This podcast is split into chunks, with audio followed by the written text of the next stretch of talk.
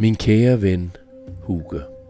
Jeg siger farvel, for under alle omstændigheder er det her det sidste brev, de nogensinde får fra mig.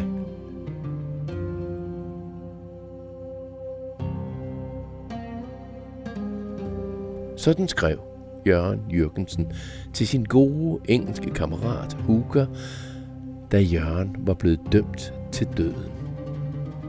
Men han undslap døden, så det blev absolut ikke det sidste brev, ham Huger fik fra Jørgen. Hver gang Huger nemlig troede, at nu var det slut med ham Jørgen, så tog livet lige pludselig en ny skæv drejning. Og dem kommer der en del af i denne her episode om Jørgen Jørgensen.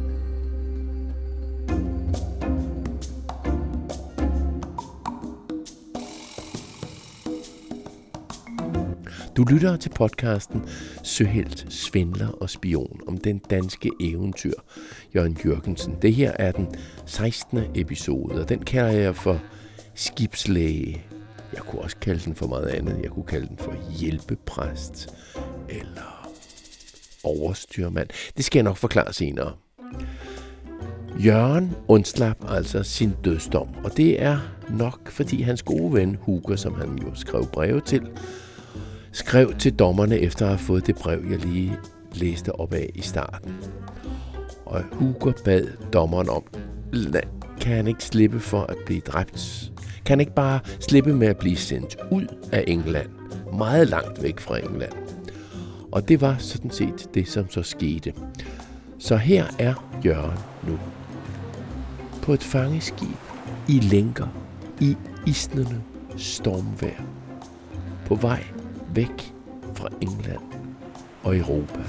Det er december 1825.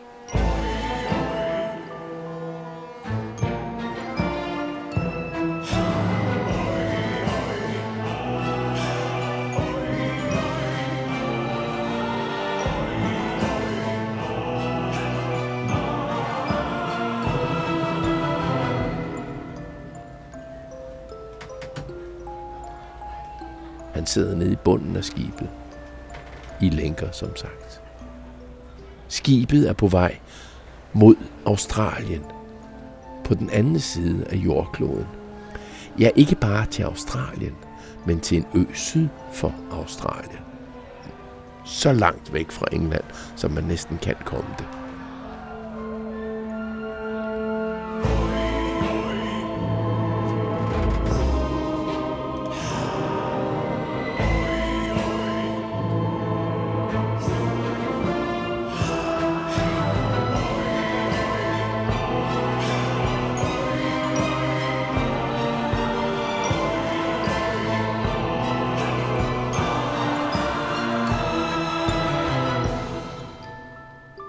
Skibet er på vej til hovedstaden Hobart på Tasmanien, hvor fangerne skal være med til at bygge den nye hovedstad op. Da Jørgen hørte det, blev han både glad og overrasket. 25 år tidligere havde Jørgen nemlig selv været med som opdagelsesrejsende på et engelsk skib, der udforskede Tasmanien og han var dengang med til at grundlægge den selv samme by, som han nu skulle være med til at bygge op, nemlig Hobart. Dengang havde Hobart kun været, ja, de byggede et par huse, og det var det. Det var den måde, de grundlagde byen på for 25 år siden. Men nu var Jørgen altså på vej tilbage til den by, som han havde været med til at starte.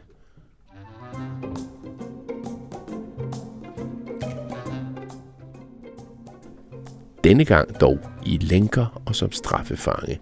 Men det der med lænkerne, det skulle hurtigt ændre sig.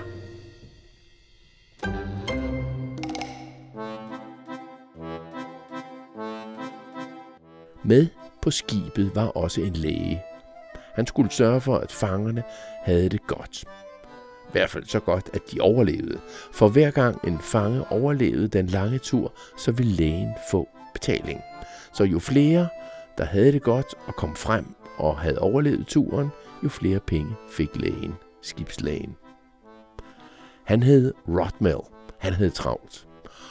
Og han havde så travlt, at han havde brug for en assistent. Og Jørgen fortæller, jeg er sådan set øh, halvt uddannet som læge. Selvom Jørgen ofte pyntet på sandheden. Det kalder man det, når man kommer med en lille løgn. Altså sådan noget med, at man siger noget, som ikke passer helt, men man håber på, at det passer. Nå, men sådan nogle hvide løgne var Jørgen vant til at sige. Men han havde i hvert fald lært noget om medicin, da han var i fængsel i England. Så han var sådan lidt på vej til at blive en læge. Han havde læst en masse bøger om medicin, og så havde han hjulpet fængselslægen. Ja, han havde sågar været med til operationer sammen med fængselslægen, dengang han sad i fængsel. Så Jørgen havde brugt sin tid i fængsel på at uddanne sig. Ja, både lidt til læge, men i virkeligheden også lidt til præst. Altså sådan en, der taler om Gud og troen på Gud. Jørgen havde læst en masse bøger om Gud og troen på Gud, så fængselspræsten havde spurgt Jørgen om, vil du ikke tale i kirken en dag? Altså en søndag, hvor man taler i kirken til de andre. Du kunne måske tale om det der med at være dømt til døden. Og det synes Jørgen var en god idé, så han havde holdt en flot tale til de fanger, der sad og ventede på at blive hængt. Dem, som var dømt til døden. Ligesom Jørgen selv var på det tidspunkt.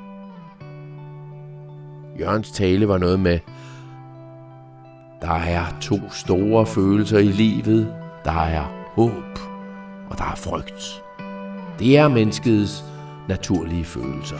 Og det er mit inderligste ønske, at give jer al den hjælp og trøst, jeg kan i den situation, I er i. Sådan talte Jørgen i fængslets kirke, og den tale betød meget for dem, der sad og lyttede på ham. Og Jørgen kom til at give flere taler som hjælpepræst i fængselskirken, og det blev senere til en bog, som han udgav. Så Jørgen havde lært en masse i fængsel, altså både det der med præst, men også det der med at være doktor og hjælpe de syge.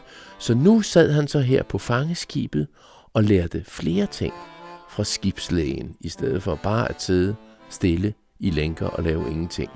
Og det der med lænkerne, dem fik han jo hurtigt lov til at smide, for ellers kunne han jo ikke hjælpe lægen og blive assistent for skibslægen. Da skibet nærmede sig Afrikas kyst, begyndte flere og flere at blive syge. Så både skibslægen og hans nye assistent Jørgen havde travlt. Det var en tropefeber, som de havde fået. Der var mange, der blev syge. Rigtig syge. Meget syge. Og man kan blive så syg af tropefeber, at man bliver, bliver så meget varm inde i kroppen, at man, man helt dør af det. I hvert fald dengang. I dag kan man godt klare sådan en tropefeber lidt bedre. Men Jørgen måtte sidde der med de syge fanger og tale med dem om døden, og det havde han jo allerede prøvet som hjælpepræst.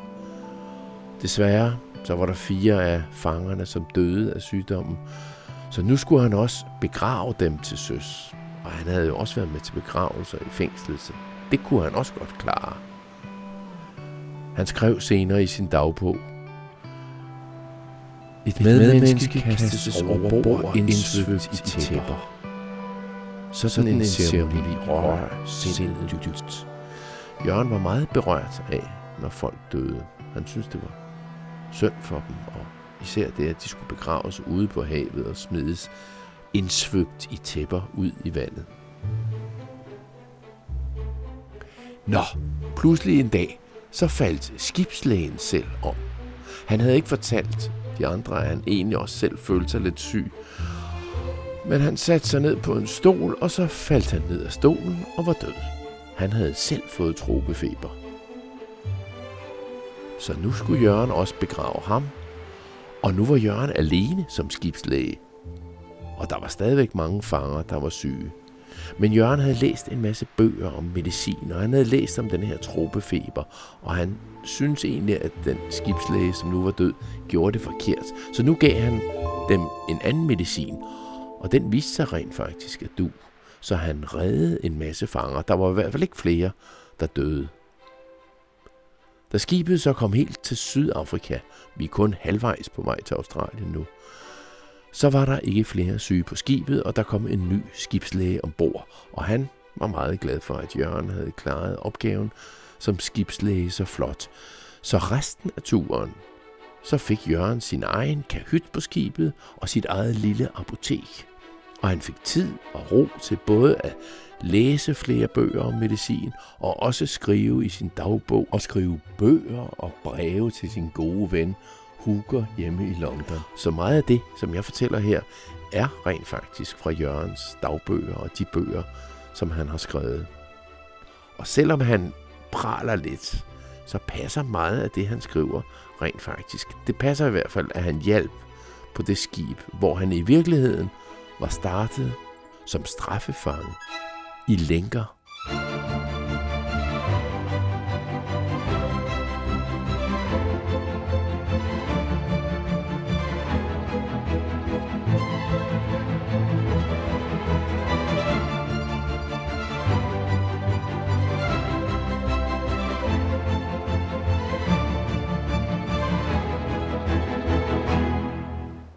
Betragtede selv kaptajnen ikke rigtig Jørgen som en straffefange, men mere som en god hjælper.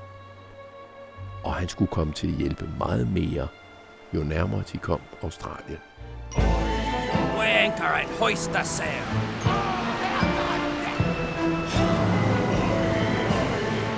Weigh anchor and hoist the.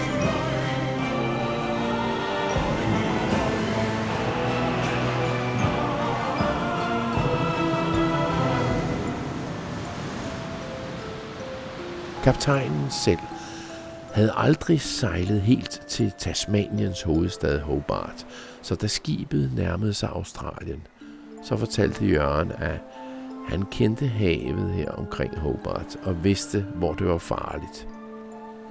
Der var klipper, rev nede i havet. Klipper, som var så skarpe, at de kunne skære bunden op på sådan et træskib, så let som ingenting. Så det skulle man vide, at det skulle man sejle udenom. Og strømmen i havet omkring Hobart var også farlig. Den kunne lige pludselig tage skibet og hive det i en forkert retning. Og det skal man jo passe på, når man sejler. For skibene dengang havde ikke en motor, så man kunne ikke bare starte motoren og så sejle mod strømmen. Nej, man lod sig drive både med strømmen og med vinden. Og Jørgen havde sejlet i de her farvande, i det her hav, som overstyrmand. Så kaptajnen nærmest overlod styringen af skibet til Jørgen. Så Jørgen nåede helt frem til Hobart på Tasmanien, og så var han jo nærmest både blevet skibslæge og hjælpepræst og overstyrmand på det skib, som han egentlig var startet som straffefange på. Og da han så Hobart, så skrev han i sin dagbog. Da vi nåede havnen næste morgen, blev jeg virkelig forbløffet. Jeg, der for 24 år siden havde været på samme sted, før nogen hvid mand ejede et eneste stykke jord her – når jeg tænkte tilbage på den tid, hvor jeg var med til at grundlægge den første bosættelse på dette sted, følte jeg skæbnens sørgelige omskiftelser. Mit hoved sank ned på mit bryst, og jeg kunne ikke lade være med at fælde en tåre over min hjælpeløse situation og de knuste forhåbninger. Og dog oplevede jeg af, at tiden vil læge de dybeste sorg, og at frisk handlekraft og tillid til forsynet ville kunne føre til en lysere fremtid.